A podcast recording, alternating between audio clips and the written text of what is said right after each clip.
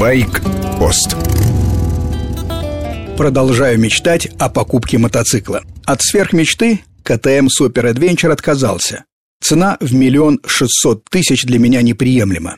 Бестселлер BMW модель 1200 GS тоже за гранью возможного – миллион триста тысяч. К тому же оба аппарата действительно великоваты для городской езды. Буду искать подешевле, на прежних условиях. Свободная посадка, максимальная скорость за 200, применение как в городе, так и для дальних поездок.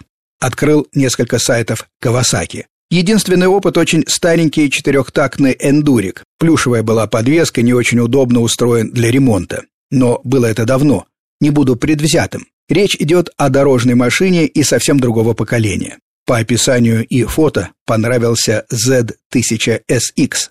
Литровый двигатель со спортбайковской родословной, 4 клапана на цилиндр, 142 лошади при 10 тысячах оборотов в минуту. Никаких излишеств в электронике. В базе стоит миллион пятьдесят тысяч. Мысленно прибавляю наценку за АБС и боковые кофры.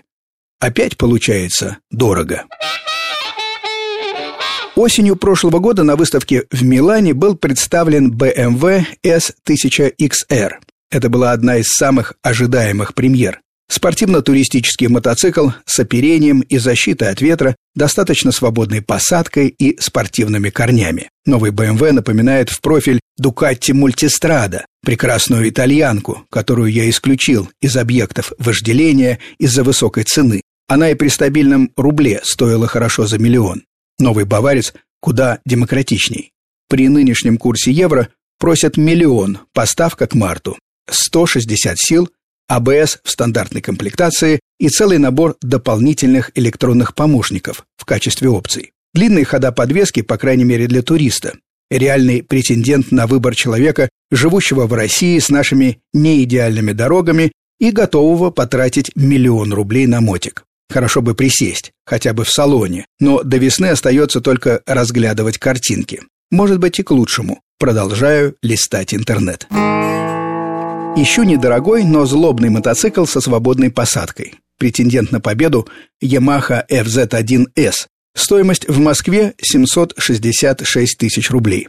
Далеко не новая модель, но выпускается и, что еще важнее, поставляется в Россию. 998 кубов Двигатель взят с флагманского спортбайка R1 2006 года. 150 сил, отсечка на 11 тысячах, достоверные 250 км в час. Обтекатель, относительно высокий руль – это в плюсе. Жесткое сиденье и сильно согнутые в коленях ноги – это минусы. Сиденье можно найти и помягче, руль поставить даже еще повыше. А вот колени при долгих поездках могут затекать. Я уверенно рассуждаю про эту модель, потому что была у меня ее сестричка, FZ1, литровый фазер, без обтекателя. Есть одно большое «но» с этими моделями. Сейчас в Россию фазеры с ветрозащитой, модель FZ1S, поставляются только без антиблокировочной системы. Странно для нашего времени. Какое-то испытание российских мотоциклистов на живучесть. С вами был Фонтон Старший. Выбирая мотоцикл, советую вам больше читать и думать. И главное, мотоцикл должен нравиться. А программа «Байкпост» – мой личный взгляд на технику. Короткая рубрика по будням, большая программа «Воскресенье».